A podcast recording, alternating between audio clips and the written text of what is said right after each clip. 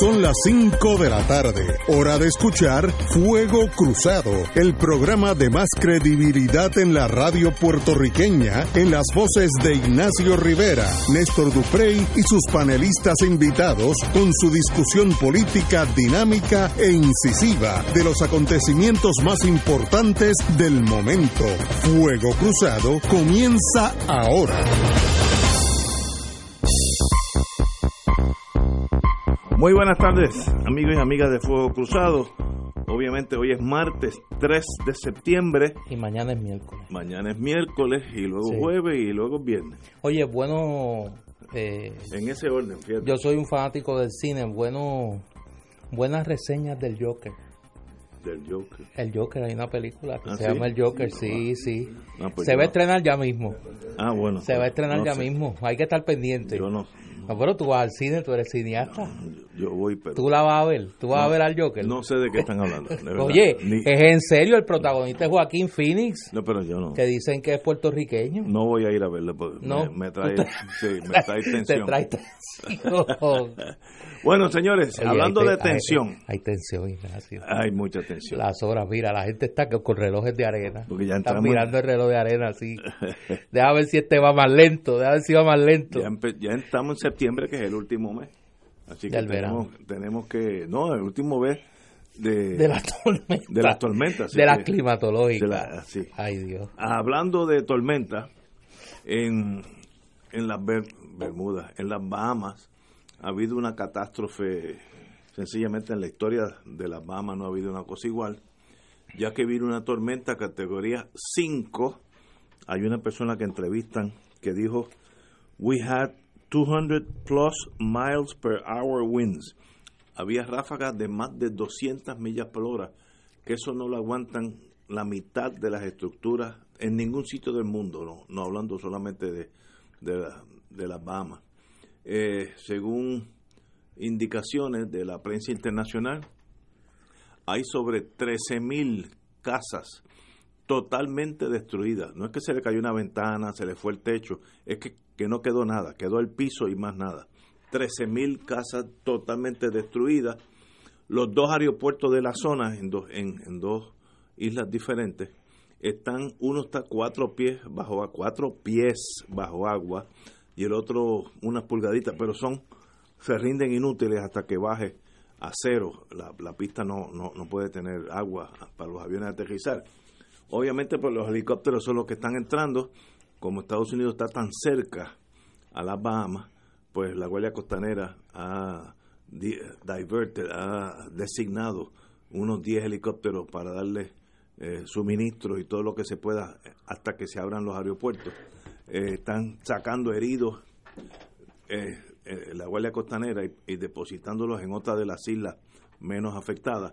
Así que en realidad es una catástrofe gigantesca que tuvo la tragedia de quedarse estacionario porque había un frente frío de Estados Unidos empujando para abajo y entonces la tormenta se queda paralizada. Eso pasó, si bien recuerdo, yo estaba en la Guardia Costanera en 1992 al frente de Honduras, Honduras Este, donde toca el Mar Caribe, Honduras, y estuvo 2 o 3 días allí y la devastación hasta el día de hoy.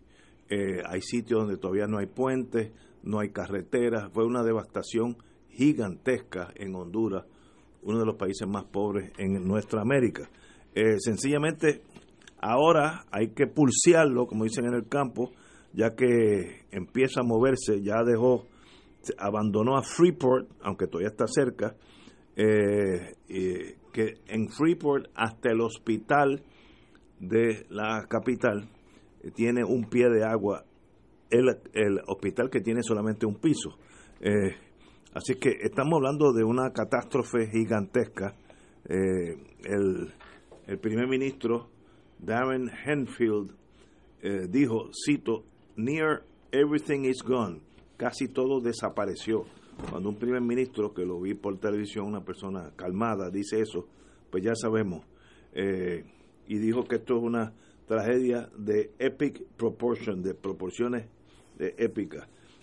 Ahora, pues, hay que tratar de ayudar a nuestros hermanos en las Bahamas, porque no podemos hacer otra cosa sino ayudarlos en todo lo que podamos, y necesitamos enviar todo tipo de suministro una vez que estén abiertas las avenidas, ya sea por naviera o por aviación.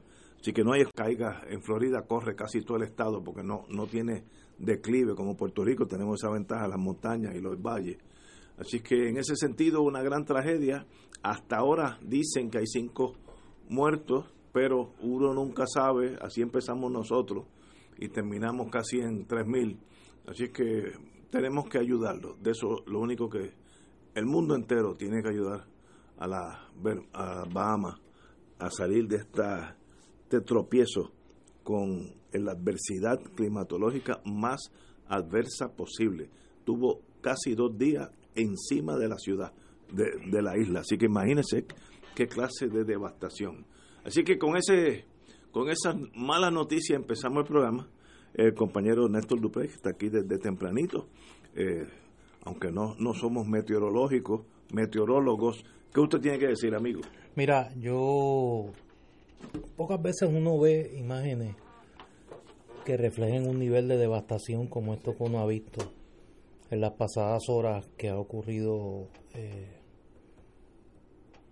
que ha dejado prácticamente, ahorita estaba mirando, el 60% de las Bahamas está bajo agua.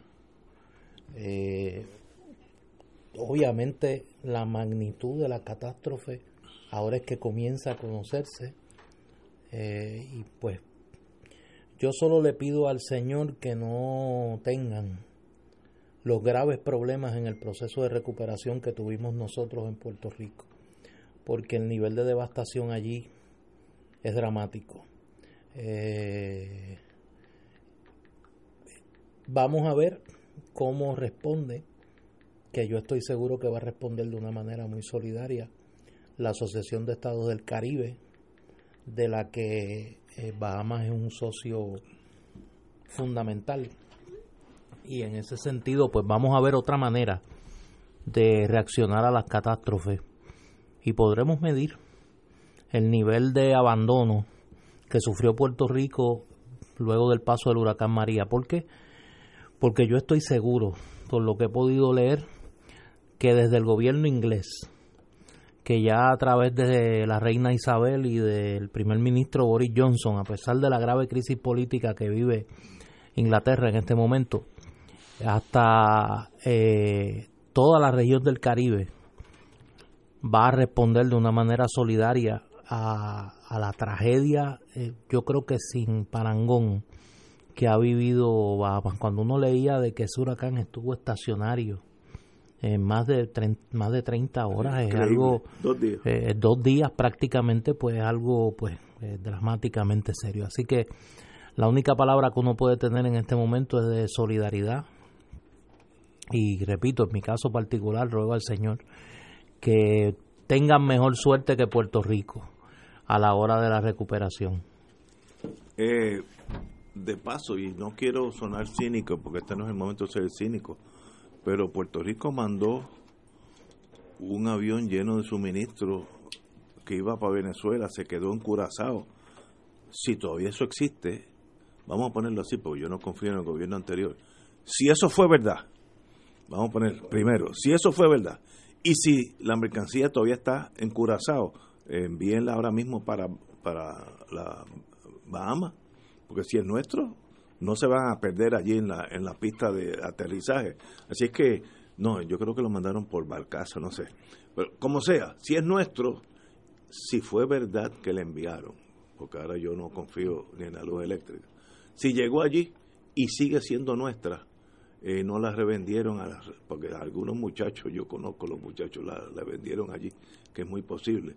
Pero si no la vendieron, ahora es el momento de cogerla. Por cosas como esas que van a pasar, las cosas que van a pasar. Bueno, exactamente. Pero ahí estamos. Porque los traqueteos tienen consecuencias. Debieran tener. No, tienen. Muy bien. Pero ahí estamos. Una tragedia mayúscula. Como dije, según el primer ministro, hay más de 13.000 casas totalmente destruida, totalmente es que no quedó nada, no una pared, nada, el piso. Así es que hay daño mayúsculo, el aeropuerto está bajo agua. ¿Está bajo agua? Uno bajo 4 pies. Oye, y nosotros los que estamos en Isla Verde, el aeropuerto nuestro, un día va a estar bajo agua. Lo están diciendo hace 30 años y nadie le hace caso. Pero el de las Bahamas, el de Freeport, está 4 pies bajo agua. Así que hay una foto de un satélite donde la isla desde el aire parece una tercera parte de lo que era, y es que el resto está bajo agua. Así es que una tragedia. Cuente con nosotros, porque nosotros sí sabemos lo que pasamos por María. Así que sí, hemos sido agredidos por la naturaleza y ahora le tocó a las Bahamas. Marilú, muy buenas tardes, amiga. Buenas tardes. Discúlpenme la tardanza, pero es que hay un tapón inusitado ahí en el Expreso Las Américas. Y no es la marcha por la estadidad, porque esa fue no hubo un accidente a la altura de un poco antes, cuando vienes en dirección de Río Piedras a San Juan. Ay, Dios mío. Antes de la salida a la Avenida Franklin Delano Roosevelt. Pues parece que pues algo, ¿verdad?, bastante grande, porque el tapón es insólito. Bueno, venía escuchándolos y Ignacio decía que el mundo entero pues debe ayudar a las Bahamas, y obviamente eso es así, debemos, ¿verdad?, hacerlo. Nosotros tenemos que siempre predicar y practicar la solidaridad. Lo que resultaría, lo que me provoca decir que con nosotros muchos países no pudieron practicar la solidaridad, simple y sencillamente porque los Estados Unidos lo impidieron. Y aquí hubo gente de México que quisieron venir a ayudar a establecer la red eléctrica, quisieron venir médicos cubanos, quisieron venir suministros de la República Bolivariana de Venezuela. No sé de dónde más pudieron haber llegado ayuda. Creo que ofrecieran ayuda, que yo sepa. México, Costa Rica, República Dominicana. A las Bahamas. No, a Puerto Rico. A nosotros. Okay, y lamentablemente, a pesar de que aquí hubo una enorme devastación, porque María fue un huracán que nos devastó de lado a lado, nosotros no pudimos recibir esa ayuda, simple y sencillamente porque la mezquindad de los Estados Unidos lo impidió. Y yo siempre estoy con mi cantaleta, porque hoy yo escuchaba a un analista que decía que nuestro problema no es el estatus, y es que cuando una persona quiere agenciarse algo, pues tiene que tener algún contacto político. Yo creo que no hay que ser tan simplista, porque una cosa tan sencilla como eso, que los Estados Unidos nos negara a nosotros ayuda internacional, y que a 2 años de esa catástrofe nosotros todavía vivamos en la situación en la que estemos. Hoy estaba diciendo, alguien estaba repitiendo la queja de la alcaldesa de Ponce, que ella pues tiene una enorme responsabilidad en los problemas que tiene Ponce, pero ella reconoce que hay un enorme retraso en la reconstrucción de Ponce. Ya muchas personas sabemos que hay 30.000 familias, de 25 a 30.000 familias que no tienen toldo. Hubo muchísimas personas que murieron, que quién sabe cuánto se hubiera podido salvar de esas vidas si nosotros hubiéramos tenido ayuda internacional, porque muchas de esas vidas se perdieron porque no tenían el servicio de energía eléctrica, o no tenían cómo transportarse hacia un lugar donde pudieran recibir la ayuda médica que necesitaban. A nosotros nos dejaron a nuestra suerte, y había un mundo allá afuera interesado en ayudarnos, y eso es inhumano, y eso es imperdonable, y en este sentido a mí también me causa un poco de irritación que haya gente del gobierno diciendo que están prestos a darle ayuda a Bahamas, cuando por 2 años le han dado la espalda a su propio país. Y eso duele, eso realmente duele. No es que no seamos solidarios porque tenemos que serlo, pero no es que usted venga ahora a hacerse el más generoso cuando usted tiene un país sufriendo, cuando usted tiene mucha gente en la miseria. Hace un par de días, me parece que era, salió un artículo de primera plana en uno de los periódicos reportando la condición de muchos de nuestros ancianos. Gente que vive solamente o de la dádiva del gobierno o del seguro social, que seguramente lo que reciben del seguro social es muy poco, no les da para vivir. Y son una población que está totalmente abandonada por el gobierno, totalmente abandonada. Y cuando usted se dice por ahí que casa del herrero, cuchillo de palo, ¿verdad? Luz de la calle y oscuridad de la casa, pues eso es el gobierno en este país. Y máxime del que tuvimos que sufrir la humillación de que hubiera uno de sus ejecutivos diciendo que si había algún cuervo para echárselo a los cadáveres. Y cómo se reían de nosotros y cómo se mofaban de la gente. Un cadáver para echárselo a los cuervos. Un cadáver para echárselo a los cuervos, que era una cosa de las cosas más espantosas que yo leí de ese chat y que demostraba la clase de insensibilidad de esos jerarcas que nos dirigieron por mucho tiempo, muchos de los cuales todavía están aquí. Así que yo sufro mucho por la gente de las Bahamas. Yo sé que ha habido una devastación enorme dentro de lo que podamos, ¿verdad? Porque nosotros tenemos recursos humanos, aunque no tengamos muchos recursos material, pero aquí hay enormes recursos humanos y un gran corazón, y eso siempre ha estado dispuesto para practicar la solidaridad que tanto necesitan estos hermanos en este momento. Vamos a una pausa y regresamos con Fuego Cruzado. Fuego Cruzado está contigo en todo Puerto Rico.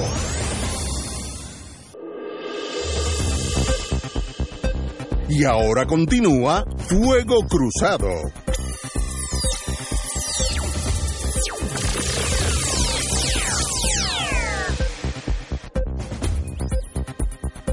Amigos, amigas, regresamos a Fuego Cruzado. Como todo en la vida, el mejor experimento para no conocer la vida es la vida.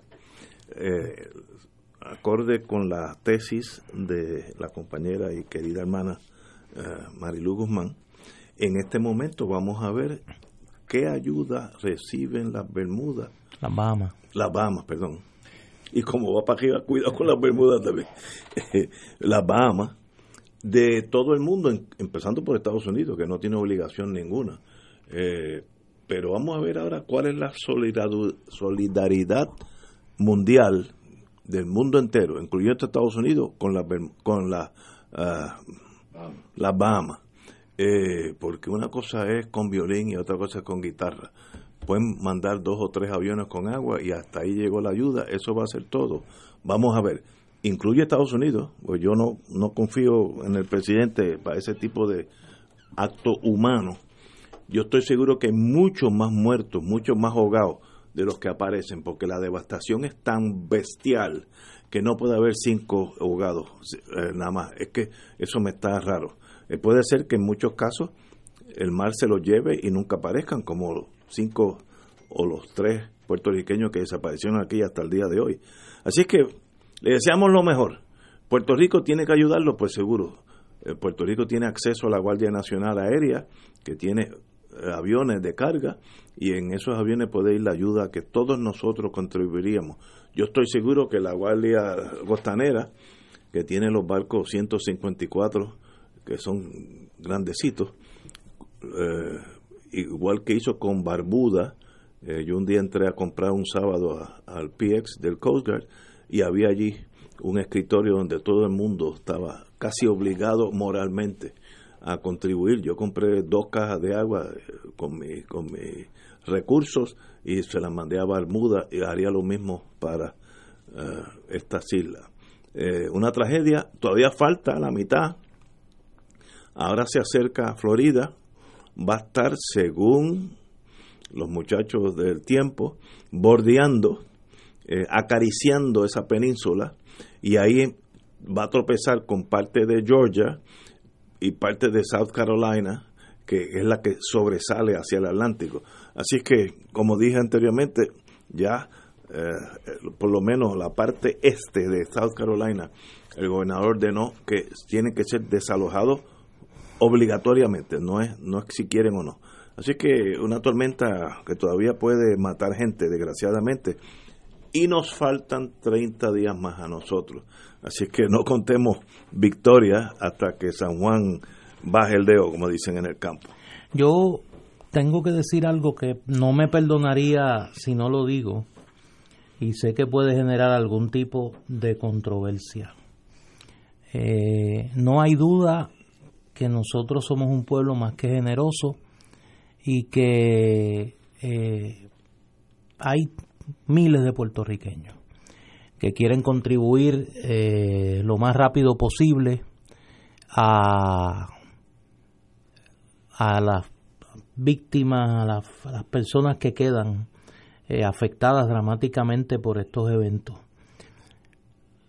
Yo creo que esa ayuda, si se va a canalizar, se debe canalizar a través de organizaciones no gubernamentales de más que probada credibilidad.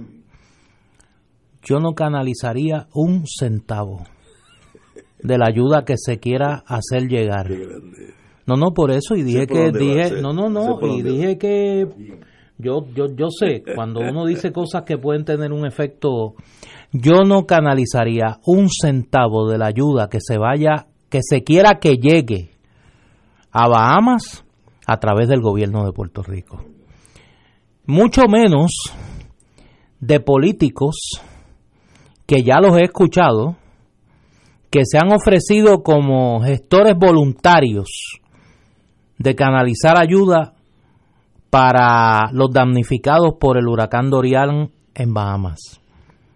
Si usted quiere que la ayuda llegue, asegúrese de que la da y la canaliza a organizaciones no gubernamentales que la van a hacer llegar. En ese sentido, estando donde estoy, pensando como pienso, tengo que señalar que Cáritas, la organización de la Iglesia Católica, también, que se dedica a canalizar la ayuda social a través del mundo. Yo estoy seguro, no he conversado con Padre Quique Camacho, que es el director de Cáritas Puerto Rico, pero estoy seguro que Cáritas Puerto Rico va a hacer una gestión para enviar ayuda a Cáritas en Bahamas para que llegue. Ahí sí la ayuda llega. Y pues, obviamente, como dice un buen amigo mío, citando el libro sagrado, que tu mano izquierda no sepa lo que hace tu mano derecha. La Iglesia Católica no es de andar pregonando lo que hace. Pero a mí me consta que Cáritas, en Puerto Rico, hizo mucho. Y la ayuda que se canalizó a través de Cáritas llegó a donde tenía que llegar. Y en ese sentido, pues obviamente puedo dar fe de ella. Y como puedo dar fe de ella, aconsejaría que en ese sentido organizaciones como Cáritas sean las que se utilicen para canalizar la ayuda que se quiera que llegue, repito, que se quiera que llegue a donde tiene que llegar en Bahamas. No le daría un solo centavo al gobierno de Puerto Rico y mucho menos a políticos para que hagan llegar disque ayuda a los damnificados del huracán Dorian. Y yo digo ahora en serio, y no con mi toque de cinismo, sino digo en serio, ¿alguien en el gobierno tiene algún conocimiento de los suministros que íbamos a mandar a Venezuela y se quedaron en Curazao? Eso debe estar allí en un storage olvidado porque el gobierno es así. Pues mire, como hay un gobierno nuevo, eso dijo la señora Zoe Laboy, este fin de semana, pues este gobierno nuevo tiene que ir allí y si todavía queda algo de lo que enviamos, cogerlo, traerlo y enviarlo a las islas Bahamas, que lo necesitan malamente. No lo dejemos perder allí. Y me da mucha pena decir, pero conociendo la burocracia, lo dejan perder y se olvidan de eso y un día esto, pues el gobierno de Curazao con mucha razón lo tirará a los zafacones. Así que enviémoslo a las Bahamas si es que todavía queda. Tenemos que ir a una pausa, son las 5:30 y regresamos con Fuego Cruzado. Fuego Cruzado está contigo en todo Puerto Rico.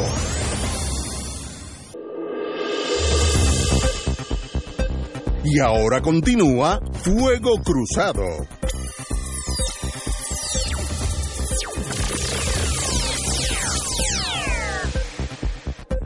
Señor, hay cosas que sencillamente uno no puede analizarlas sin emocionarse. Y yo que tiendo a hacer frío, pero me tengo que emocionar. El negociado de ciencias forenses tiene estacionado en su sótano 4 vehículos nuevos de paquete para cubrir escenas y transportar cadáveres que no han sido utilizados por los investigadores forenses, cito, porque no tienen marbete ni tablilla. Allá la gobernadora dio la orden de que les compraran la tablilla. Okay. O sea, que hay que ordenar lo obvio. Pero ven acá. Una maquinaria que se han metido $2 millones en comprar 4 carros, que tienen todos los aditamentos, y alguien allí en ciencias forenses o donde sea dice ponlos en el sótano, pero que no se haya inundado porque no hay dinero para el marbete. Eso, mire, si me lo hubieran pedido a mí personalmente, yo le compro esos 4 marbetes, algún fundraiser en Genesis y levanto para los 4 marbetes. Es una estupidez y demuestra un país colapsado a esos niveles que no creo que tenga salvación. Cada carro cuesta $496,000 por carro, y desde el 4 de julio están almacenados porque no hay dinero para comprarle el marbete. ¿Por qué la gobernadora no entró allí hoy por la mañana tumbando caña y votó a 4, todos los que tenían que ver con la unidad esa de flote, lo que sea? Todo eso deben estar en la calle esta tarde, porque eso es absolutamente incomprensible. Si el dinero está tan pelado que no hay dinero para comprar 4 marbetes, yo compro 2 al año, todos los años. ¿Por qué no se lo pidieron al Colegio de Abogados, Colegio de Médicos, cualquier hospital? El mismo centro médico pudo haber hecho un fundraiser y levantar, porque es una porquería lo que van a levantar. Esa no es la excusa, es dejadez, falta de interés en nada del gobierno. Y sencillamente esto no tiene excusa. La gobernadora correctamente dijo hoy, yo creo que fue demasiado calmada, que dio órdenes para que eso se hiciera hoy. Mire, debió haber entrado allí ella con un marrón en la mano, porque no, imagínate en cualquier otro país que eso pase, que Estados Unidos compre 4 submarinos y no los pongan, no los tiren al agua porque no hay dinero para comprar la bandera del submarino. Es una cosa que no puede concedirse. Un país que ya pagó $1,900,000, casi $2 millones por esos 4, y están allí gastándose, porque los carros cuando se dejan, como hizo... Cuando un carro se deja utilizar por mucho tiempo, se deteriora rápidamente. Obras Públicas dejó un avión que compró con una cámara que valía $500,000, y el avión y la cámara se sencillamente inutilizaron en un hangar al lado de un compañero amigo mío que tiene un avión, y lo vio decaer por 5 o 6 años hasta que lo botaron. Este es el mismo caso. Si la prensa no hubiera tirado esta cosa fuera, esos carros siguen allí para siempre, hasta que un día hay que botarlos. Pues mire, el gobierno no funciona. Entonces uno dice, pero ¿sabes qué clase de país es esto? Donde no hay talento para comprar 4 marbetes. No entiendo. O sea, ahora, no sé cómo approach esta situación. Pero ahora te lo voy a complicar. Tú compras 2 marbetes, tu compañero, al año. Pues mira, entre tú y yo compramos los 4. Exacto. Mira, óyete esto. No puedo manejar eso. No, pero oye, te lo voy a complicar.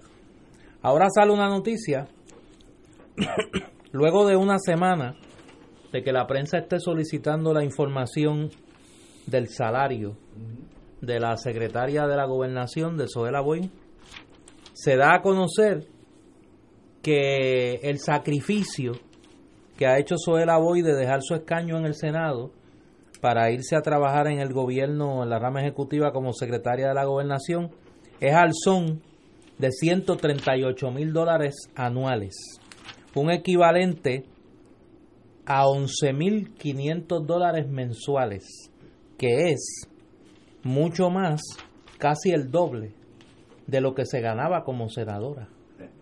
El consuelo es que es menos que lo que se ganaba Ricardo Llerandi.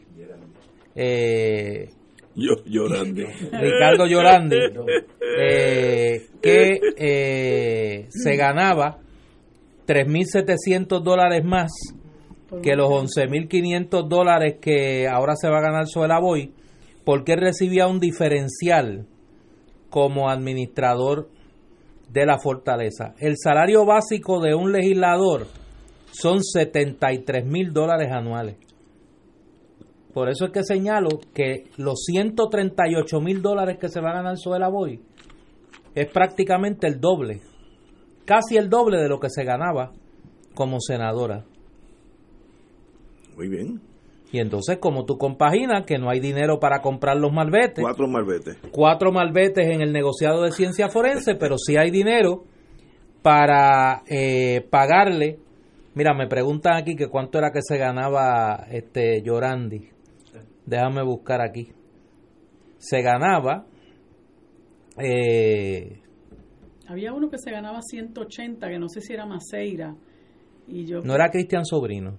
No. Sí, porque son muchachos no... Sí, está bien. No amarran fuego. Perdóname, era William Villafañe. Se ganaba 180. Mira, Llerandi se ganaba, además de los $11,500 del cargo, $3,700 adicionales. Y ese tenía 3 puestos.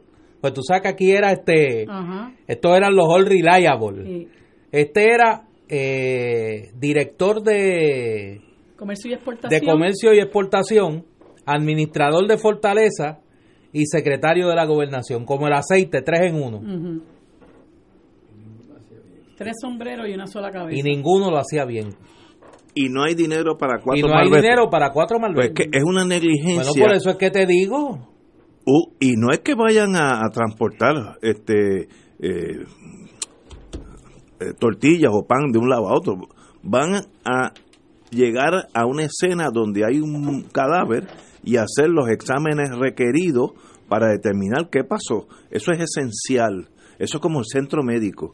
Y por 4 malbetes iban a dejar perder esos 4 automóviles, donde se han metido ya $2 millones de pesos. Pero, who is in charge del país? ¿Quién corre este país día a día? Oye, aquí me hacen una pregunta que suena peca. Esas son las buenas. Sí, no, pero tiene sentido, tiene enjundia. ¿Por qué los carros del gobierno tienen que llevar malvete? Es una buena pregunta también. Yo no sé. Es una buena esa pregunta. Yo hasta pensé eso. Si son de oficiales del gobierno y se presume que ellos van a cuidar esos automóviles. Yo de verdad, es una negligencia que es demostrativa de un gobierno colapsado, donde el personaje, por no decir cretino, que recibió esos 4 vehículos no responde, no le trae, no le mueve nada a decir, tenemos que tirar eso a la carretera. A ese burócrata, hoy, no debe estar trabajando allí, hoy. Y si uno hace eso 15 veces, la gente se alinea. Pero es que esto nada pasa. Este señor, el que no compró los malbetes, estaba dispuesto a quemar 4 carros allí en vida antes de meter 4 malbetes en el presupuesto. No le pasa nada y el año que viene lo ponen a un puesto posiblemente más alto y se va a retirar con una pensión lo más cómoda. Por hacer nada. Al contrario, por ser negativo al país. Pues para eso tenemos gobernadoras. Y usted sencillamente coge un marrón de 25 libras, va allí y mete 4 mejonazos. Poder lo tiene, así es que úselo, porque si no lo usa, you become a lame duck. Entonces, pues, los carros se quedarán allá. Y hay otro ejemplo. Aquí me escriben que los carros del gobierno pagan malvete, no pagan arbitrios, y que llevan malvete porque tienen que ser inspeccionados, que lo que no se entiende es por qué tienen que pagar el malvete. Pero deberían de estar exentos del pago de malvete. Pero si yo pago el malvete, cuesta una porquería de dinero. Me dicen también que es por el seguro de la ACA. Muy bien, yo hago todo eso y a mí no me sale nada. Me hubieran pedido a mí, la próxima vez, señora gobernadora, me llama a mí y yo me encargo de los 4 malbetes. Es más, entre Marilú, Néstor, el Provo Marshall y yo, cada uno coge uno. Pero así de ridículo es esto. Creo que en una entrevista que le hicieron a este señor que es, no sé cuál es su título, pero él es el liaison de la Junta con el gobierno, no sé si es el portavoz, realmente no sé, se llama Eduardo Salla. Él es el portavoz de prensa de la Junta de Control Fiscal. Pues él estaba indicando que en una ocasión, cuando hablaban de los 3 millones de dólares, no estoy clara si esa es la cantidad, que se necesitaban para llevar a analizar los safe kits estos que están en el negociado de ciencias forenses desde el año 2001. Una cosa que es espantosa, porque quién sabe cuántos casos que se podrían haber procesado con esa evidencia ya han prescrito, porque mucho de esa evidencia es indispensable.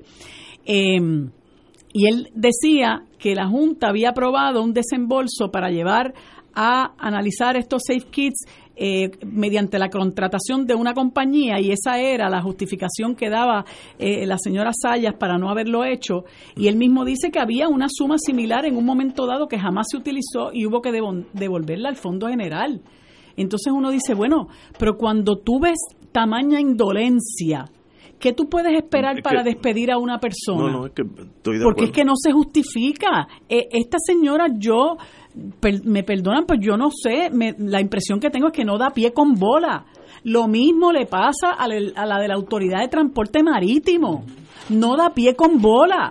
La del Departamento de Recursos Naturales, esa tiene 3 sombreros. Porque ahí se consolidaron el Departamento de Recursos Naturales, se consolidó la Junta de Calidad Ambiental y la Administración de Desperdicios Sólidos. Entonces yo quiero saber, ante una situación crítica de la acumulación de basura en un país que acumula una cantidad enorme de basura por habitante, ¿qué está haciendo la Administración de Servicios de Desperdicios Sólidos para adelantar las campañas de reciclaje? Absolutamente nada. ¿Qué está haciendo el Departamento de Recursos Naturales para poner en vigor las multas que le han impuesto a la AES en Guayama? ¿Qué está haciendo la Administración de Recursos Naturales para velar por el cuidado de nuestras costas y evitar la erosión que es producto de construcciones ilegales? Y así por el estilo uno puede seguir, ¿verdad? El de Transportación y Obras Públicas, usted ni lo diga. Y así uno puede seguir con una cantidad de funcionarios que realmente son incompetentes, que son, podemos disponer de ellos y nada pasa. Porque realmente ellos están en el gobierno y nada pasa tampoco. Al contrario, hacen daño. Al contrario, hacen daño porque no hacen su trabajo y entonces se sigue retrasando. Aquí el problema de reciclaje es crítico. ¿Y cómo es posible que aquí no haya una campaña para que se esté reciclando? Se supone que este país, con la legislación aprobada, ya esté en un 33% de reciclaje. Y aquí el reciclaje se ha reducido. Creo que estaba en un 11 o un 12 y ahora está en un 9. Eso es injustificado por completo. Entonces uno dice, ¿y qué está haciendo esta señora? Más allá de proteger a los desarrolladores y empresarios, porque ella en muchas ocasiones se ha comportado como abogada de la AES. Siempre le busca una justificación para no meterlos en cintura con las multas que se le han impuesto por incumplimientos con reglamentación. Y así el secretario de Agricultura se convirtió en un momento dado en abogado de Monsanto. Y entonces uno dice, ¿pero para quién trabaja esta gente? Y lo que hacen es perjudicar. Votó al de la Oficina de Reglamentación de la Industria Lechera porque impidió o aprobó una reglamentación para que no entrara aquí una leche de Perú de una marca que no es puertorriqueña, por una violación con unas reglamentaciones que de hecho ya en Estados Unidos también se le estaban imponiendo las mismas limitaciones, y lo votó. Y ahí afortunadamente parece que los locales que trabajan con la industria lechera pusieron el grito en el cielo. El propio administrador despedido también se quejó, y creo que la gobernadora paró ese despido, y no sé en qué etapa está eso, pero usted sigue así contando y hay un montón de gente que usted los puede despedir y nos quedamos tan anchos, nos quedamos felices porque no sirven. Señores, vamos a una pausa y regresamos con Fuego Cruzado. Fuego Cruzado está contigo en todo Puerto Rico.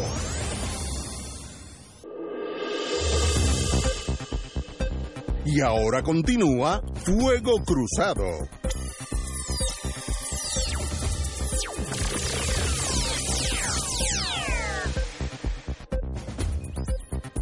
Regresamos, Boys and Girls de Fuego Cruzado. Voy a leer la noticia tal cual la publica El Vocero. Y cada cual que llegue a sus propias conclusiones. Y van a entender por qué yo hice la expresión que hice hace un rato. La senadora del distrito Mayagüez Aguadilla, Evelyn Vázquez Nieves, se reunirá esta tarde con el ayudante general de la Guardia Nacional, José Reyes, para ayudar en la reconstrucción de las Bahamas tras el azote directo del huracán Dorian. Sin duda alguna, citan aquí a la legisladora, si algo nos distingue como pueblo es precisamente el gran corazón que tenemos a la hora de ayudar y socorrer a los más necesitados. En esta ocasión, nuestros hermanos de las Bahamas nos necesitan urgentemente, manifestó la legisladora del Partido Nuevo Progresista, quien se propone realizar en las próximas horas un radiomaratón y un telemaratón en las estaciones de la Corporación de Puerto Rico para la difusión pública. Como decía Samuel Ramírez, agárrame esa gata por el rabo. Evelyn Vázquez. Tu idea... No, tu idea de las iglesias, eso es. Bueno, por eso es que lo mencioné. Cobra ahora un matiz. No, por eso es que es urgente. No, me digan. Es que es urgente. No. Entonces ya vi que hay un grupo de alcaldes también que quieren coordinar el recogido en sus pueblos de ayuda para la gente en Bahamas. Vuelan de aquí a Curazao, allí recogen lo que dejamos. Pero es que no puede ser, es que no puede ser. No puede ser. O sea, no puede ser. Es que estos son photo opportunities, porque en realidad y otras no van a hacer nada. Y uno que otro que se le quede una... Oye, no aprenden. Ay, Dios. Parece que tiene que ocurrir un evento contundente para que entiendan de una vez y por todas que no pueden seguir con esa pillería. Vamos a hablar en claro. Oye, tienen que dejar las pillerías ya. Y después con la experiencia que tuvimos con Unidos por Puerto Rico, que todavía la gente está aprensiva con todo eso. Porque bueno, ¿qué hace? Como estamos en otras cosas y estamos como el estribillo de los neocoy, el nuevo gobierno. Ahora está el neocoy, de una especie de coy clandestino. Sí, porque se creen que uno es idiota. O sea, el mismo patrón, aquí reunida con... y aquí recibiendo a, y entonces el estribillo, un nuevo gobierno. Y entonces tú ves que lo único nuevo es ese estribillo, porque es que lo demás es lo mismo. O sea, ¿en qué cabeza cabe que Evelyn Vázquez dirija el esfuerzo que sea para recolectar dinero para ayudar a quien sea en este país? Pero ¿a dónde nosotros vamos a llegar? Bueno, Entre eso y mis marbetes. Pues no, pero imagínate tú, el último que salga que apague la luz. Sí, y es como una afrenta a la gente, como si ellos realmente pensaran que pueden seguirle tomando el pelo a la gente tan tranquilamente. Mira esto que hace este señor Eric Rolón, que se me quedó fuera de la lista. Que aquí las muertes de los confinados, las muertes en las cárceles ocurren. Yo, gobernadora, tengo un jefe de corrección que me dice eso, está votado al otro día. Es más, ipso facto. O sea, ¿cómo es posible que usted trate con esa semejante indolencia una situación de semejante gravedad de muertes en las instituciones? Que no es cierto que sea cosa de todos los días, porque eso ocurría hace décadas, que hubo una situación de mucha crisis en las instituciones penales y había una guerra de grupos de confinados, que si los nietas, que si los 27, que si los otros, y no había esa clasificación, ¿verdad?, de reos por los lugares de donde provenían, y se empezaron a matar unos a otros, pero eso existe hace tiempo, esa división. Y eso de muertes de confinados era una cosa de antes, o sea, eso era algo que ya había pasado a la historia, por así decirlo. Y entonces que diga, como forma de justificar su propia incapacidad para dirigir el Departamento de Corrección, que hable con esa insensibilidad, pues ocurren muertes en las instituciones. Y entonces, en la medida en que la gobernadora permite cosas como esta, pues ella misma nos deja ver que no hay ningún nuevo gobierno, nada, que esto es meramente un estribillo, como decía Néstor. Aquí no hay ningún nuevo gobierno porque sigue estando la misma gente. Nosotros quisiéramos saber a dónde ha ido a parar COI, a dónde han ido a parar otros personeros de esa compañía, pero andan por ahí todavía y la gente lo sabe. Ay, bueno, señores, vuelvo y repito antes de irme a la pausa de las 6. ¿A alguien le interesa, por curiosidad, saber todos los suministros que enviamos? Creo que fue en una barcaza o un avión, no sé. A Curazao lo dejamos allí en el muelle. La barcaza que le iban a interceptar, ¿no te acuerdas? Esa barcaza fue. Si es una barcaza, tiene entonces toneladas de suministros. Una barcaza no se mueve para 4 libras de salchicha. Que no le pase como los furgones de Unidos por Puerto Rico, que terminaron en comités del PNP uh-huh. y candidatos del PNP repartiendo ayuda que se había recolectado para los damnificados de María. Como el gobierno puede ser que no haga nada, la prensa debe ir a Curazao y averiguar dónde es que está lo que mandamos de Puerto Rico. Si es que existe. Yo no sé, pero yo tengo razones para pensar que eso de que el gobierno no va a hacer nada, yo creo que te puedes referir al gobierno de Puerto Rico. No, yo estoy hablando de Curazao. Pero eso no, y yo estoy hablando del gobierno de Puerto Rico. El gobierno de Puerto Rico no va a hacer nada. Bueno, pero yo no sería tan general de que el gobierno no va a hacer nada. Bueno, porque aquí nosotros somos un territorio de los Estados Unidos. Sí. Yo sé que a Marilú no le gusta que yo se lo recuerde, pero es que esa es la triste realidad. No te preocupes que a mí no se me olvida. No, yo sé. Hemos notado como que lo tienes presente. Por eso, estate pendiente. Te dije que estés pendiente. Empecé diciéndote que hay muy buenos reviews y que pronto viene la película del Joker. Muy bien. Vamos a una pausa, amigos. Fuego Cruzado está contigo en todo Puerto Rico.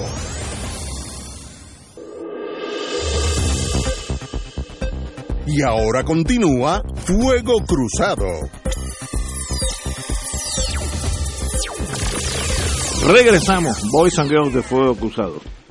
Tengo otras cosas. Hoy estamos cargados de noticias.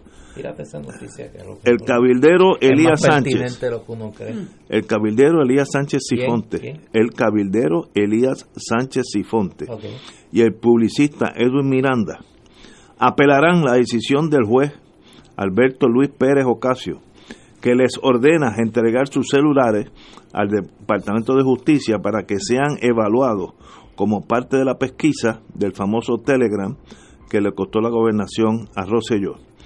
El tribunal se equivocó en la interpretación del alcance de los derechos constitucionales que cobijan a todos los ciudadanos en Puerto Rico, afirmó el buen amigo y excelente abogado José Andreu Fuentes. Para mí, cito el abogado Andreu Fuentes, para mí es inconcebible que, contrario a lo que ha establecido el Tribunal Supremo de Estados Unidos, en Puerto Rico no se reconozca que los ciudadanos tienen el derecho a negarse a entregar su celular cuando ello sea equivalente a proveer una declaración compelida o a renunciar al derecho a la privacidad. En Estados Unidos, como dice, yo he bregado con eso a nivel federal varias veces, uno, el derecho a no incriminarse es al testimonio de uno, pero el pelo que yo tengo, la uña, un pedazo de piel, eso no es autoincriminación, esos son hechos. Así que eso en el Tribunal Federal está trillado, no hay que analizar nada. Hasta la sangre te pueden pedir en el Tribunal Federal. Lo que el hábil abogado José Andreu Fuentes está indicando, que los derechos en Puerto Rico van más allá que la jurisprudencia federal, por tanto aquí eso estaría cobijado como derechos de intimidad. Buena idea, vale la pena tirarlo, pues seguro. ¿Qué posibilidad tiene? Si fuera lo federal le daría cero, pero no sé porque estatalmente puede haber otra interpretación. Marilú, usted que también está en ese mundo. Bueno, mira, yo te confieso que es un tema que a mí me gustaría estudiar con mucho más detenimiento, pero desde que originalmente supimos de esa petición, yo me aventuré a decir que entendía que el licenciado Andreu pues no tendría éxito en el planteamiento. No sé si el juez emitió alguna sentencia por escrito, me imagino que sí, y ¿verdad? Porque a base de eso es que ellos van a ir entonces al apelativo, a base de los fundamentos que el juez emitió.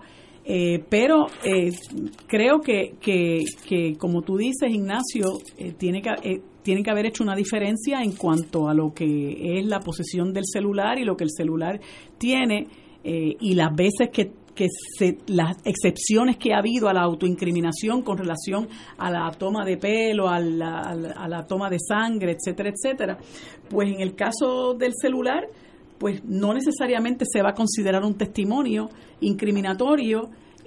Habría que ver entonces qué es lo que resuelve el apelativo y lo importante de este asunto, además de lo que se pueda estar discutiendo, es el precedente que se pueda establecer dada la naturaleza de la investigación que se está haciendo, y eso es algo que yo estoy segura que los jueces analizan también, ¿no? Porque siempre hay deseo de que las cosas se esclarezcan, de que las cosas se sepan, de que se haga justicia, de que un asunto no quede impune. Así que habrá que ver qué resuelve el apelativo cuando se someta el recurso. Yo tuve hace 5 o 6 años un casito interesantísimo, donde hubo esa orden, entregue el celular, y yo pedí estar presente cuando, por curiosidad más que otra cosa, cuando toman posesión del celular, y había ya un técnico de esas personas que cogen un teléfono como esto y lo desarman en 3 minutos, había piezas por toda una mesa, y me sorprendió la mucha información que se requeda en el celular de uno. Si yo llamé a mi abuela hace 3 años y yo lo borré, es más, si lo busco ya no tengo ese teléfono. Este maestro que cogió aquel telefonito era bastante primitivo, lo desarmó, lo puso en una computadora y salían todas las llamadas que habían hecho, todo. No sale el contenido, pero sale a quién tú llamaste y a quién tú recibiste. Eso en lo federal no es autoincriminación, así que eso en lo federal está trillado, que vale la pena plantearlo en Puerto Rico, dada nuestra constitución que es un poco más liberal, seguro que vale la pena, pero eso lo veremos cuesta arriba, como lo veo cuesta arriba en Puerto Rico, pero Buena movida del compañero Andreu Fuentes. Oye, aunque estos ciudadanos tienen abogado y buen abogado, como un servicio yo creo que tú debes de hacer al país a personas que puedan estar en este momento pasando por una situación similar, que tengan dudas de qué hacer con sus teléfonos, de cuán confiable, cuán protegido está su teléfono. El levantar la quinta enmienda como una defensa eso para no entregar su teléfono. En lo federal, que fue lo que hicieron estos dos individuos. En lo federal no existe eso. Su teléfono no es autoincriminación. Su teléfono es su teléfono. Autoincriminación o que te diga, mire, sí, yo maté a fulanito. Usted tiene derecho a no decir nada. Eso es autoincriminación. Ahora, si en el hecho, en el lugar de la violación o el asesinato, encuentran un pelo... Por eso ciencia forense es tan importante. El caso de los 4 marbetes, esos son los que encuentran ese pelo, y ese pelo es mío. Ahí hay un link entre ese asesinato y el pelo mío. Mira, aquí me escribe... Y eso, ahí no hay protección. Aquí me escribe un abogado que es miembro prime del bufete extendido. No lo puedo tirar al medio porque pueden tener sanciones y represalias contra él en otro foro. Me dice, oye, usted está claro, usted es de los que abre los teléfonos.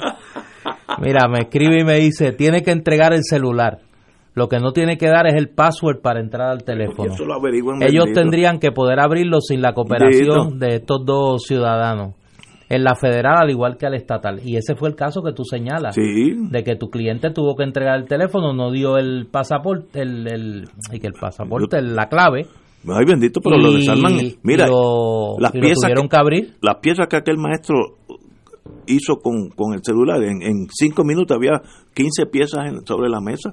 Ahora, yo también tuve un caso de, este era más serio, de pornografía, y ICE ocupó la computadora, y aunque el maestro, mi cliente, había borrado todas estas cosas espantosas, estaban allí.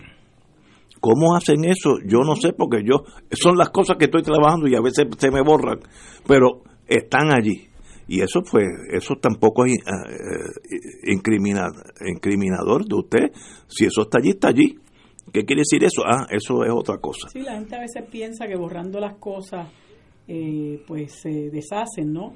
Pero no, eso no es cierto. Esa premisa. La metadata y toda la gente que es... Sí, ahora, mira... La tecnología y toda esa información se puede rescatar. Este mismo amigo me aclara, y claro, como nosotros somos del siglo XX, el iPhone ahora es más difícil para abrirlo. Le han cambiado un poco la tecnología. El Android es más fácil. Pero eso es para nosotros. El FBI o el Pentágono abre una computadora que está en Moscú, en un sitio, y electrónicamente va y se meten en ella. Eso ha pasado igual al revés, ¿no? Así que estamos hablando nosotros los amateurs. A mí, mira, si yo llego a abrir el teléfono mío, me sobran piezas, así que yo no voy a tratar eso. Pero hay gente que sabe de eso, que se acabó. Y ICE tienen unas señoras en Puerto Rico que se especializan en esas cosas. Pero si la tecnología no existe, la tecnología va a existir. No puede, en el mundo nada es imposible. No hay secreto imposible de averiguar. El NSA... allá en Maryland. ¿Tú te acuerdas cuando descubrieron que espiaban a la primer ministro de Alemania?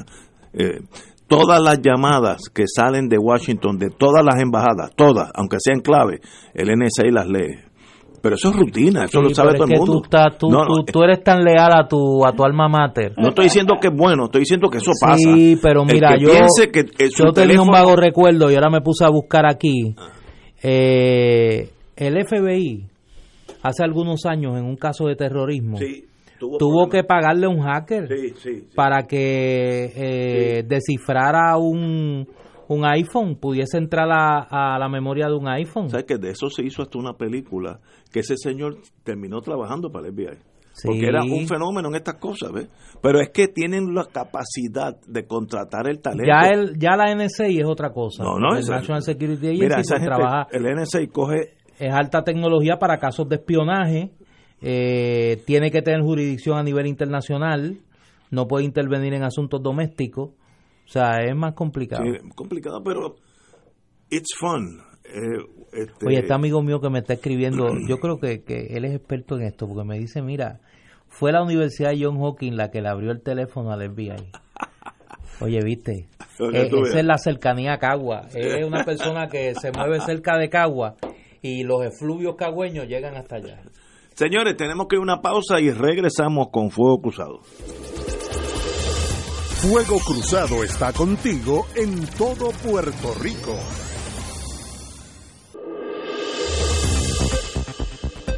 Y ahora continúa Fuego Cruzado.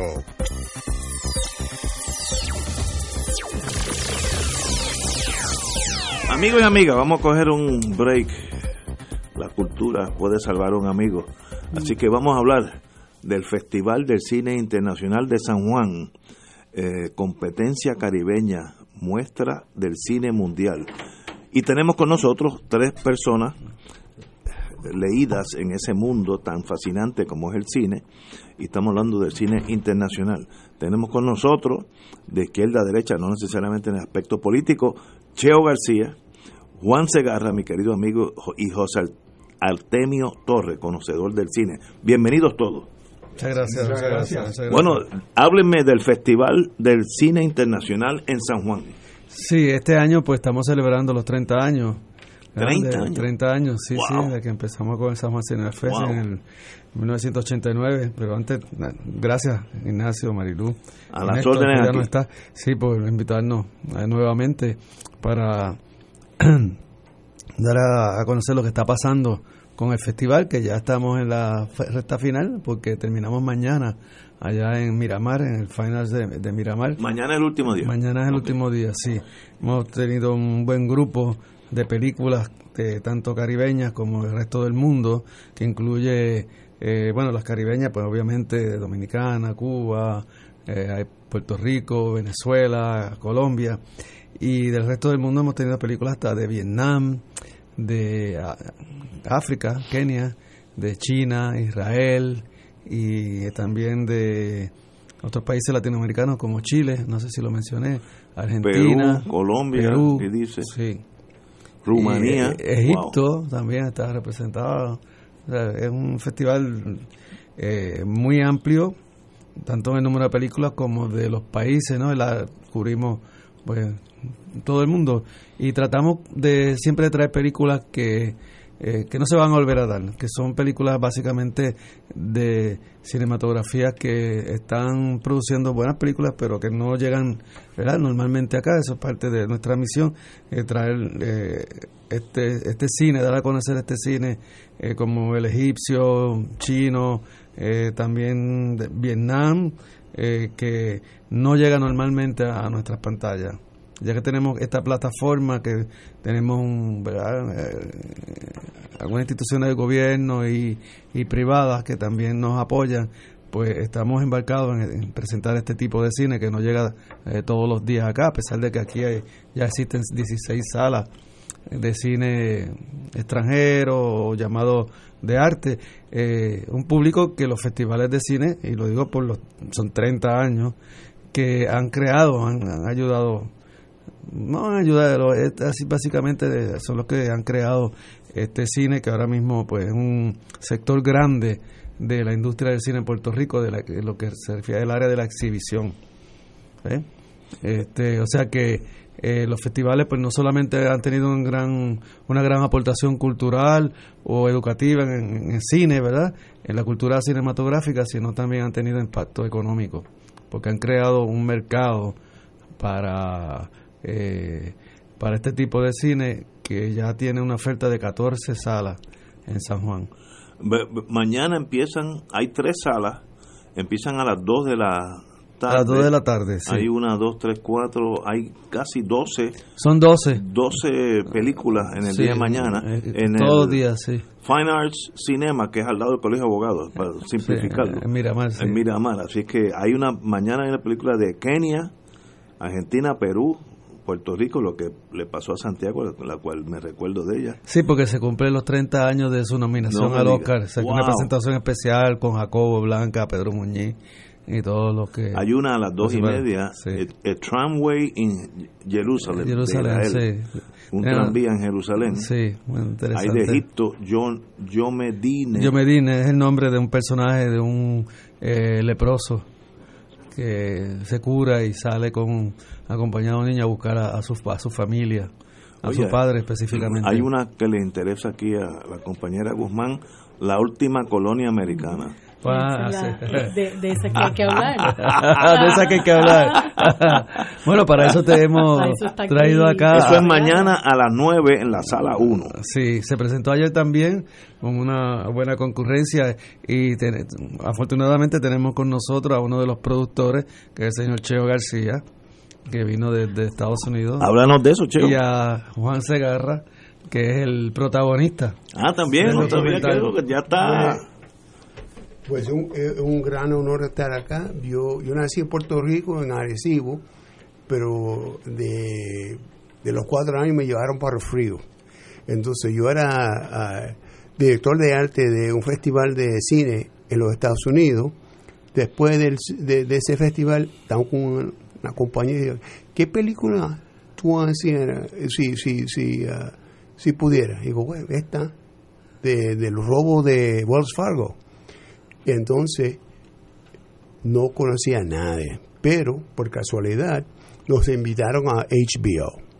Yo hice una presentación en HBO, me dijo, mira, usted tiene un miniseries aquí, pero no conozco a nadie. Entonces llamé a un amigo, me dice, yo sé que tú conoces gente, que conocen otra gente, y por casualidad me llegaron los números de teléfono de Juan Segarra.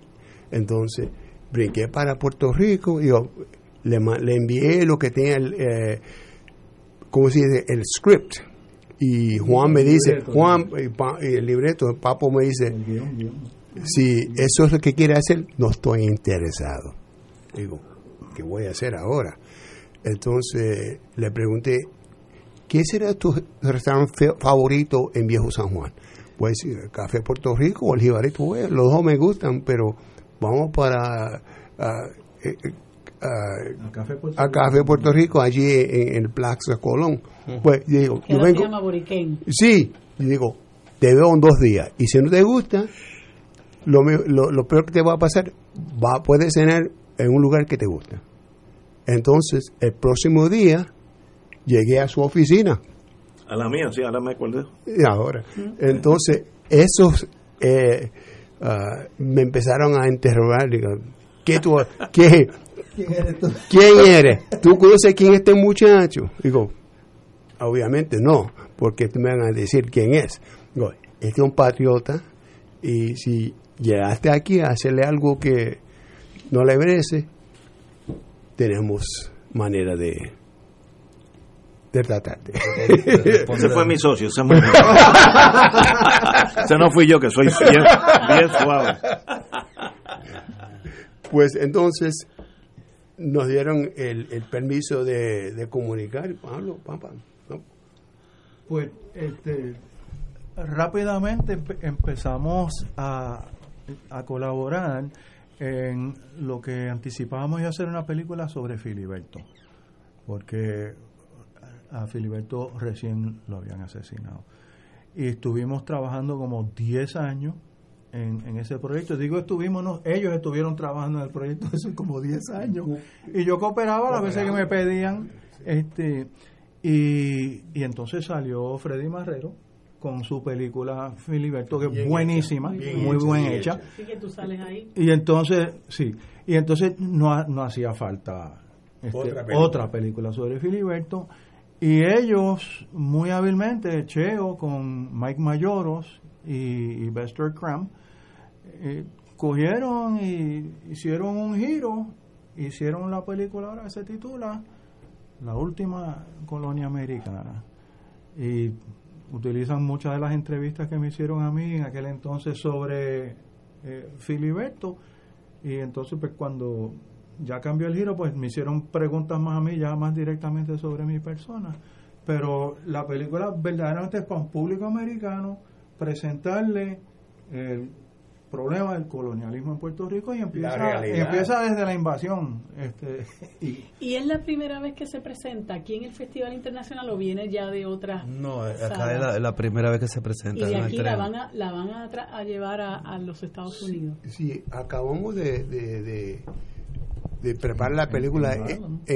Sí, este junio la presentamos por primera vez en el Harlem Film Festival y ganamos premio de mejor documental del festival. Entonces, obviamente, tenemos que brincar para Puerto Rico porque aquí es que la queremos presentar. Qué bueno. Y como le dije, para mí es un gran honor estar aquí como boricua. En el día de mañana estará disponible en disco para uno comprar el disquito y mantenerlo. Todavía, pero la vamos a presentar. Sí, sí, ya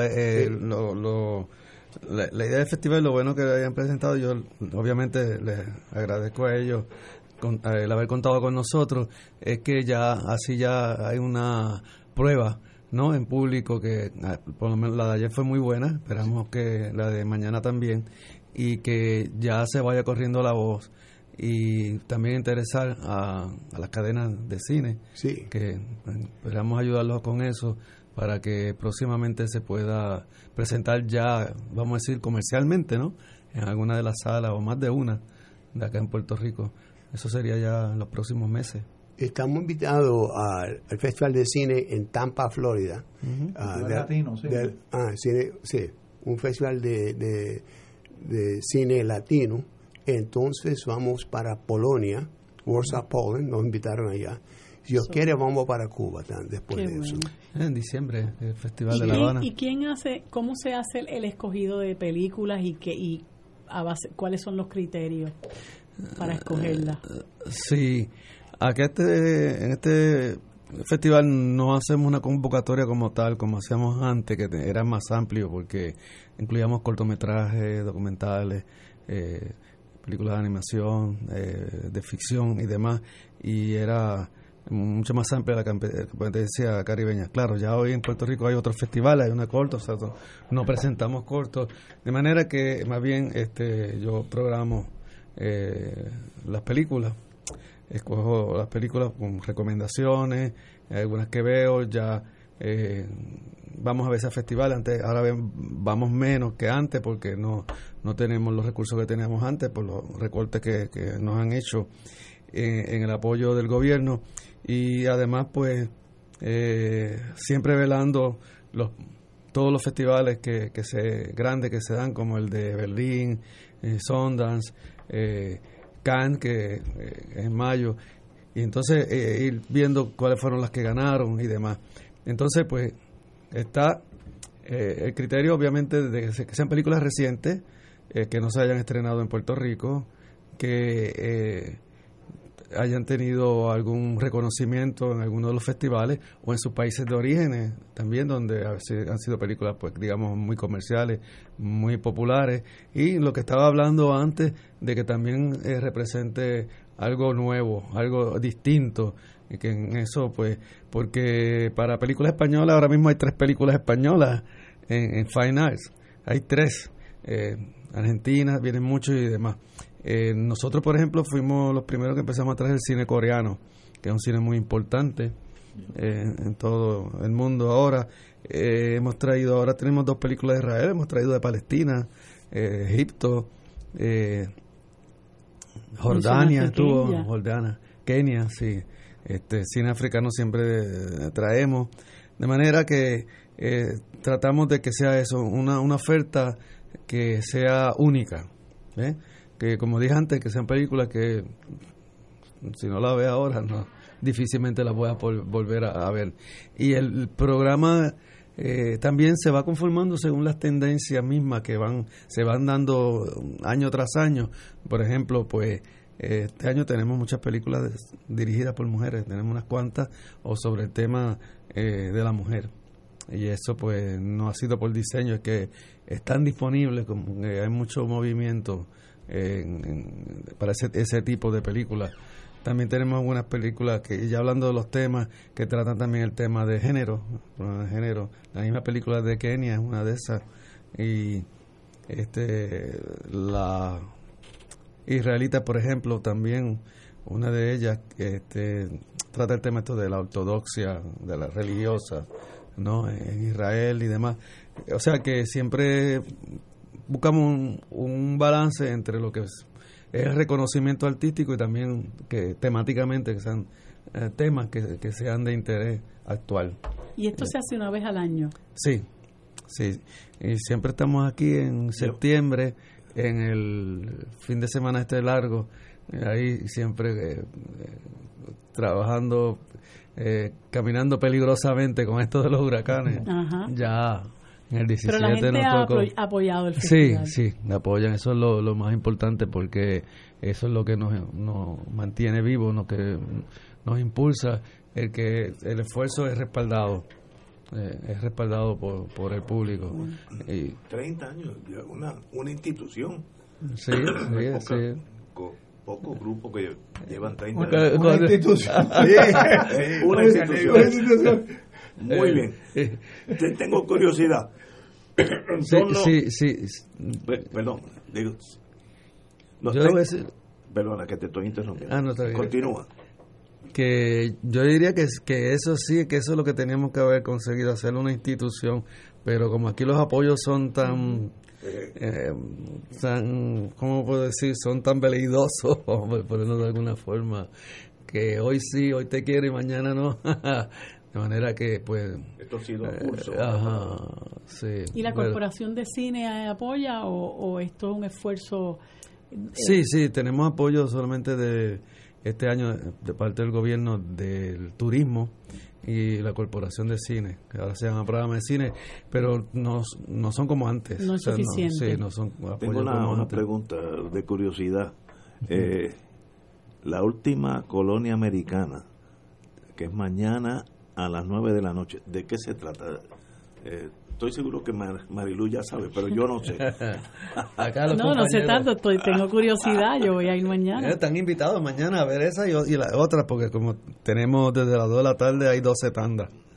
Y hoy también. ¿De qué se trata la puertorriqueña? ¿La última colonia americana? O digo, el título más o menos indica de qué, pero va por Segarra. Bueno, trata de la historia de Puerto Rico desde la invasión norteamericana hasta María, que son de las últimas escenas. Desde mi perspectiva y mi experiencia de vida.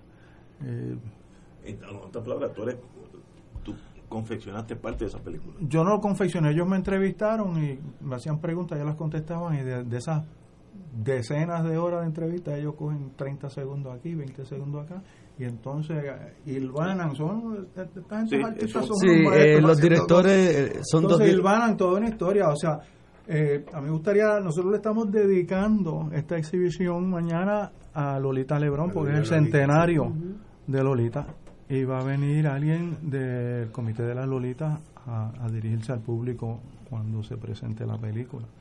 La película fue varias escenas en las que aparece Lolita en el documental. La película tiene dos directores que son norteamericanos, son Mike Mayoros y Lester. Sí, o sea, una colaboración con una productora de allá de Boston, ¿no? Sí. Y entonces uno de ellos viene mañana, va a estar mañana. Los dos. Vienen los dos. Pensaba que venía solo Vector. Durante la película, yo estoy hablando con Papo, Juan Segarra, y le hago las preguntas. Entonces ellos graban con dos cámaras, así cortamos lo que queremos. Pero como después de 10 años de conocer a Juan, entonces yo sé cuáles preguntas presentarle y cómo hacerlo, cómo ponerlo en un lugar no que sea muy cómodo. Muy bien. Y él es muy... Semana interesantísima, esa película. Mañana a las 9 ahí en Fine Arts de Miramar. Sí, es una mirada, como decía Papo, a la historia política de Puerto Rico desde el 97, ¿no? Porque yo vi desde el principio, y claro, también aprovechando, ¿no? Y la figura de Juan Segarra y lo que pasó en Hartford. También eso se tocan ese tema. Sí, pero lo que ha pasado aquí por 100 años, más de 100. Por eso sí, pues, claro. Bueno, señores, un privilegio tenerlos aquí, de verdad que gracias, me gusta ver gente tan entusiasmada con una cosa tan bonita. 30 años... Se dice fácil. ¿Quién lo diría? ¿No? Un privilegio tenerlos aquí. Desde que tú estabas en Pueblo, ¿no te acuerdas? Sí, imagínate. Eso hace como 100 años. Hace menos de 30. Pero un privilegio tenerlos aquí, a los amigos Cheo García, Juan Segarra, Papo Segarra y José Artemio Torres. Un privilegio. Sí. Tienen las puertas abiertas en Fuego Cruzado cuando ustedes... Gracias. Muchísimas esperamos gracias. A ustedes mañana. Señores, vamos a una pausa, amigos. Fuego Cruzado está contigo en todo Puerto Rico.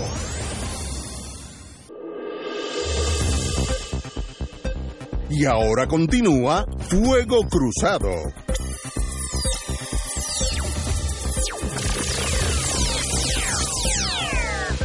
Bueno, amigos y amigas, antes que todo quiero despedirme de un gran amigo mío, William Alemany.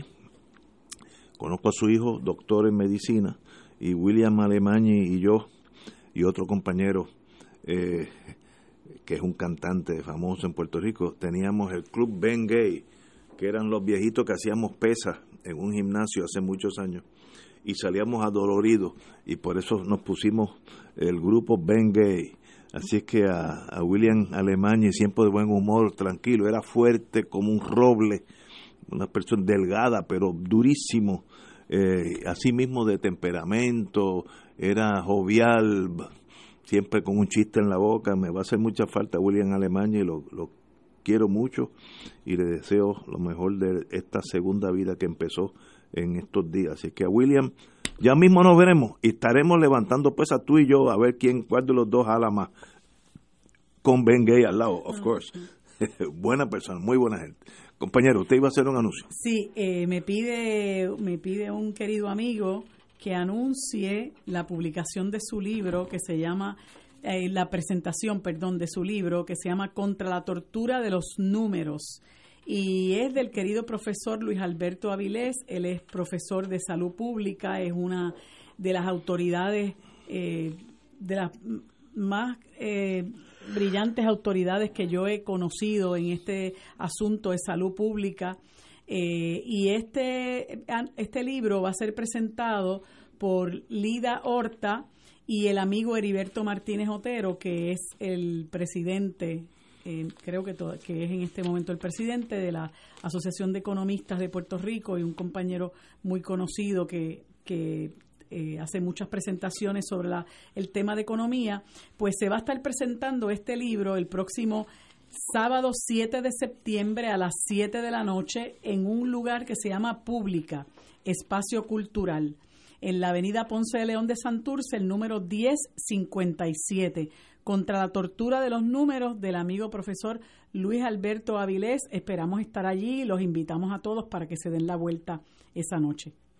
Muy bien, señores, imparables las bajas en la policía, siguen nuestros policías saliendo del cuerpo, números gigantes. La policía de Puerto Rico perdió 424 agentes entre enero y agosto de este año. En este año nada más llevan 424 agentes. No me sorprendería que terminen el año con cerca de 1,000. ¿A qué se debe esto? Pues mire, un montón de factores. Estoy seguro que el entrenamiento, el sueldo no es el mejor de los mejores. El trato a la policía, eso tiene que valer también. Ahí ya entró un nuevo jugador en ese mundo, Elmer Román, que es el jefe de seguridad de Puerto Rico, que estoy seguro que tiene otra visión más diferente de cómo tratar a sus subalternos. También la pensión ha sido un bajón gigantesco bajo la nueva oficina de control fiscal, pues se reestructuró el plan de pensiones de los policías sustancialmente para abajo. Eso choca con el hecho que muchos muchos departamentos de policía en los Estados Unidos, como el mundo latino ha crecido tanto, muchos departamentos están buscando policías bilingües y en eso encajan perfectamente. Yo sé que en Texas ya he tropezado con dos de ellos. En Maryland, bueno, hasta mi hija se casó con uno de ellos, así es que es la tentación de abandonar la isla. Al que le gusta ser policía, le gusta ser policía, pero si ganas 3 o 4 veces más, es más fácil ser policía. El servicio es más suave, como me dicen mis amigos, tienen mejores horas, mejor equipo y seguridad de empleo. Y la pensión, pues, no se puede ni comparar con la de Puerto Rico.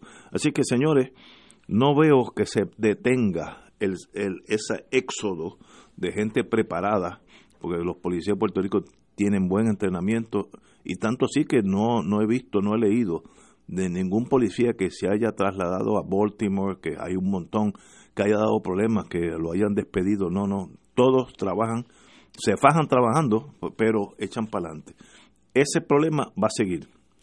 Esto es un problema de verdad crónico que hay en este país ante las prioridades que tienen que tiene el gobierno. ¿Cómo es posible que aquí se haya gastado tanto dinero en la compañía esa Azur que dirigía Velázquez Piñol, a la que era subcontratada a su vez por BDO, y ya sabemos los escándalos de esa compañía? 15 millones de dólares en ese esquema por el que resultaron acusados Ángela Ávila, Fernando Scherer, Velázquez Piñol y Julia Kelleher. La cantidad de millones que se ha ganado COI por publicidad y relaciones públicas. Y entonces nosotros queremos echar para adelante un país, digo nosotros, ellos no hay la menor duda de que ellos no quieren echar para adelante el país, porque ellos quieren el país cada vez más empobrecido, porque es la única manera de mantener a la gente con la ilusión de que todo esto terminará y caerá el maná del cielo si nos hacen Estado, ¿no? En el momento en que nosotros demostremos que podemos ser prósperos, que podemos levantarnos sobre nuestros propios pies, que nosotros con nuestros recursos, nuestro talento y nuestra aptitud podemos echar hacia adelante, y que nosotros tenemos la oportunidad de crecer con la solidaridad del resto de nuestros hermanos en el mundo, pues obviamente se les va a caer la fantasía que le venden a la gente, que se nutre precisamente del empobrecimiento de nuestro pueblo. Pero los que queremos echar para adelante el país sabemos que una de las cosas necesarias es que usted tenga bien pagados a todos estos funcionarios. Puerto Rico necesita ahora mismo seguridad. Puerto Rico necesita de su policía, entrenarla, profesionalizarla, que tengan buenos equipos. No estoy hablando de utilizar todo eso para el abuso y la violación de los derechos civiles. Estoy hablando de que la policía tiene que servir para lo que verdaderamente es la misión de la policía: salvaguardar vidas y propiedades. Y este país no puede hacer eso en la medida en que los policías se tienen que ir porque viven con un salario de miseria, porque ven amenazada su pensión, porque están trabajando en las condiciones deleznables, porque realmente no tienen el apoyo que ellos necesitan tener, y es un cuerpo desmoralizado. Lo mismo pasa con los maestros, lo mismo pasa con las enfermeras, lo mismo pasa con los médicos, pasa con muchísimos otros profesionales que nosotros los necesitamos para echar el país hacia adelante, y el primero que sabotea eso es el gobierno, manteniendo a todos estos profesionales en unas condiciones que obviamente son insostenibles, y por eso tienen que marcharse del país. El problema con esto es que en la medida en que nosotros no tenemos estos profesionales para que sirvan a su pueblo, ¿verdad?, al mismo tiempo que son retribuidos de manera justa, ese servicio que ellos nos ofrecen va empeorando, se va deteriorando, y por eso vemos que en este país la gente tiene mucho temor de salir a la calle, los carjackings están al garete, están por la libre, Igual que el sistema de salud también está manga por hombro, las escuelas están manga por hombro, los maestros siguen mal pagados. Este mismo asunto de pagarle a Zoe Laboy lo que se dice que cobra, y uno puede decir, mire, en momentos normales, por así decirlo, un país que es próspero, un país que puede que utiliza bien sus recursos para retribuir justamente a su gente, a lo mejor por la naturaleza del trabajo que ella desempeña, eso es un salario que ella merece. Pero en este momento no es posible. No es posible cuando ese salario es no sé cuántas veces el salario de un maestro, ¿verdad? Cuando hay tantas otras personas, tantos otros trabajadores que son injustamente retribuidos, que tú veas cómo en una sola persona se acumula tanto dinero, es realmente algo que nosotros no podemos seguir haciendo, y por eso es que el país tiene que estar en manos de gente que quiera utilizar sus recursos de la forma más justa posible, no solamente los humanos, sino también los económicos. Tenemos que ir a una pausa, amigos, y regresamos con el final de Fuego Cruzado. Fuego Cruzado está contigo en todo Puerto Rico.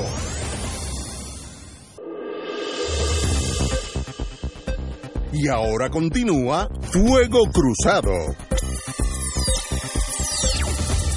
Amigos, amigas, hay un artículo largo de 2 páginas de Ricardo Cortés Chico, periodista del Nuevo Día, sobre las nuevas preferencias migratorias.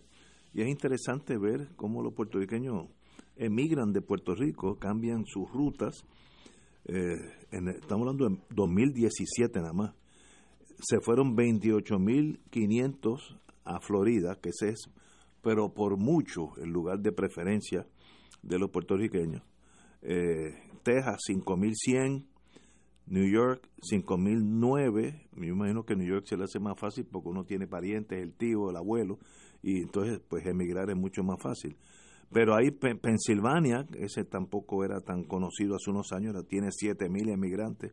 Massachusetts, también me sorprende, tiene 6.700. New Jersey, 4.000. Y Connecticut, donde había una colonia muy grande en Hartford, 3.700. Así que están, el estado que más en el momento sale en escena es Texas y Pensilvania, donde tienen pues una emigración que antes no ocurría.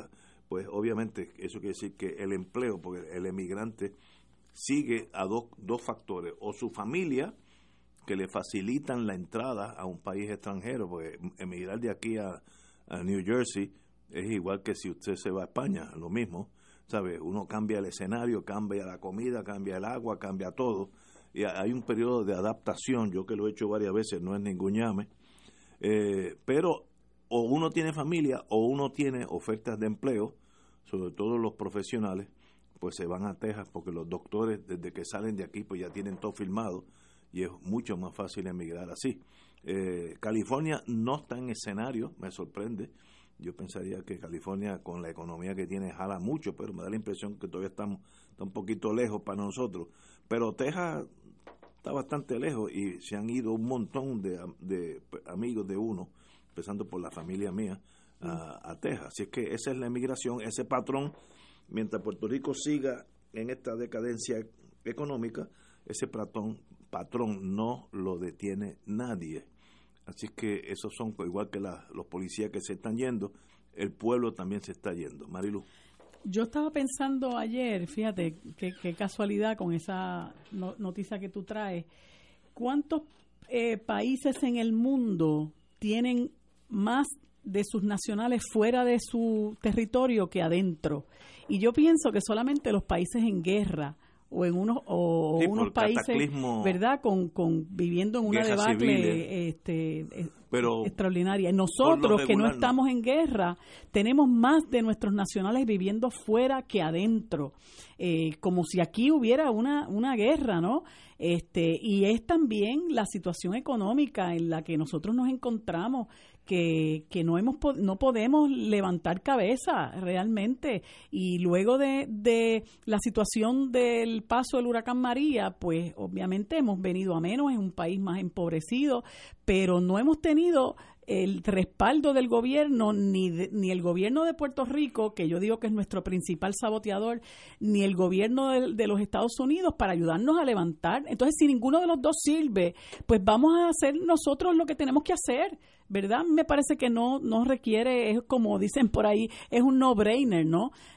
Nosotros confiamos en nosotros y tanto proyecto de autogestión que se da a lo largo y ancho de todo el país, que lo hacemos nosotros, que no necesitamos de nadie que nos dé la mano. ¿Cuánta gente, verdad, se vio sola, se vio desamparada y tuvo que recurrir a la solidaridad de sus comunidades, verdad, de organizaciones no gubernamentales, de gente que se organizó? Y yo creo que eso tenemos que irlo mirando, ¿verdad? Que eso sea una de las lecciones que hemos recibido de este golpe tan duro que hemos vivido con el huracán María, y cómo eso nos ha demostrado que el ser colonia de los Estados Unidos, territorio, como usted lo quiera llamar, no nos sirvió de nada porque nos abandonaron a nuestra suerte, y encima de eso hemos tenido que soportar las humillaciones del presidente de los Estados Unidos, que nos lanza la cara cada vez que puede, que nosotros somos unos corruptos, que nosotros lo que hacemos es pedirle dinero, que nos tiene que seguir mandando chavos, que qué cuestión está tan terrible, que ahora viene otro huracán. Y ahora, bueno, pues hay uno que se está acercando, aunque ha bajado en intensidad, pero hemos tenido que soportar desprecio, un desprecio injustificado, un desprecio inmerecido. Y yo de verdad espero, ¿verdad?, que esto nos ayude a abrir los ojos, que en cierta medida eso se vio con el verano del 2019, cómo la gente decidió que se iba a unir, ¿verdad? Detrás, como dice René Pérez, la furia es el partido que nos une, y también nuestra bandera nos unió, y eso no es por casualidad, es porque nosotros decidimos que es detrás de esa enseña que nosotros tenemos que estar. Es eso lo que nos une, es eso lo que nos identifica, y es eso lo que nos va a llevar hacia el futuro que nosotros queremos lograr. Y quería, antes que terminar el programa, que me lo ha pedido Néstor, que anuncie que mañana a las 6:00 p.m. en la librería El Candil en Ponce se va a haber una charla que se llama El Valle de Lajas ante los nuevos mapas de zonificación.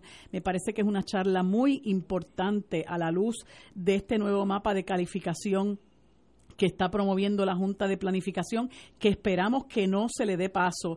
Y el conferenciante va a ser el profesor Alfredo Vivoni, profesor del Colegio de Mayagüez. Así que eso es mañana, 4 de septiembre, a las 6:00 p.m. en el Candil en Ponce, el Valle de Lajas ante los nuevos mapas de zonificación. Y recordarles que hoy hay que acostarse temprano, porque a las 4:30 tenemos que ver el juego de Puerto Rico contra Túnez, que es lo que nos pasaría la segunda ronda en la competencia de mundial de baloncesto en China. Se elimina hoy a las 4. Bueno, pasamos a una porque todos los 32 equipos juegan, nosotros pasaríamos ya la etapa de consolación, pero no queremos estar ahí. Nosotros queremos pasar a la segunda ronda y tenemos la capacidad para hacerlo. Señores, tenemos que irnos, pero hoy, un día como hoy, 1939, Inglaterra le declara la guerra a Alemania, una vez que Alemania invadió a Polonia.